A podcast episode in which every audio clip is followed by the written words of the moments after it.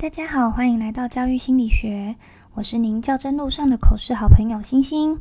这个节目主要是想让大家利用三到五分钟左右的时间来练习一题较真口试题目，里面会有我的拟答以及各种不同身份或情况的小提醒。如果您觉得对您的口试有帮助的话，欢迎留言告诉我。那我们就开始今天的题目吧。今天的题目是：你的专长是什么？你要如何将你的专长运用在教学中？以下是我的回答方式。我的专长是本土语，我有闽南语中高级和客语中级的证书。我也曾多次参加闽客语相关国语文竞赛，并取得不错的成绩。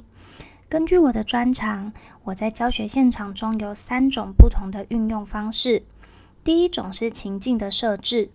我会在教室布置中设置本土语专区，内容会有闽客语的谚语，也会根据时间张贴闽南人和客家人的传统文化相关文章或新闻，像是客家人的天穿日介绍。另外，在午餐时间，我也会播放闽客语童谣或流行歌，让学生在音乐的洗涤中用餐。第二个是多语言的应用。在我的班上，学生不只会讲中文、讲英文，也能用一些基本的闽客语进行交流。因为每天我都会用闽语或客语跟孩子们打招呼，在课堂中也会穿插一些简单的闽客语，所以我的学生曾经因为用闽南语跟校长打招呼而引起了校长的关注。那语言代表着文化，语言的传承让传统文化得以延续。透过沉浸式情境的布置，让我的学生在教室能有多元语言、多元文化的刺激，不仅学会了语言，也了解了文化，进而达成多元文化教育的目标。而第三个则是朗读能力的训练。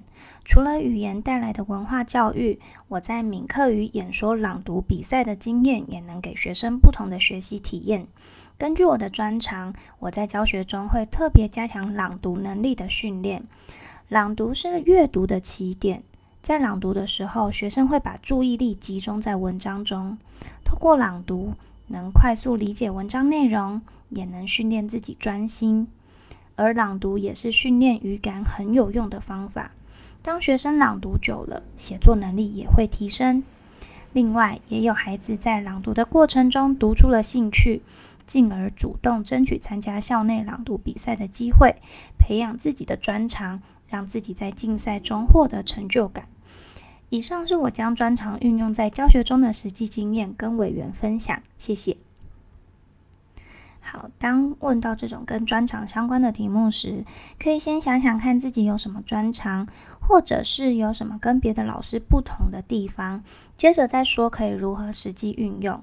那运用的向度可能至少要有三个面向，才会是比较完整的回答方式。那以上是我的分享，谢谢大家的收听。我的口试回答方式不一定适合您，但希望可以提供您一个方向。如果有需要索取文字档以及练习方式的话，可以到我的 IG，我会将索取方式放在贴文中。那我们就下次再见喽，拜拜。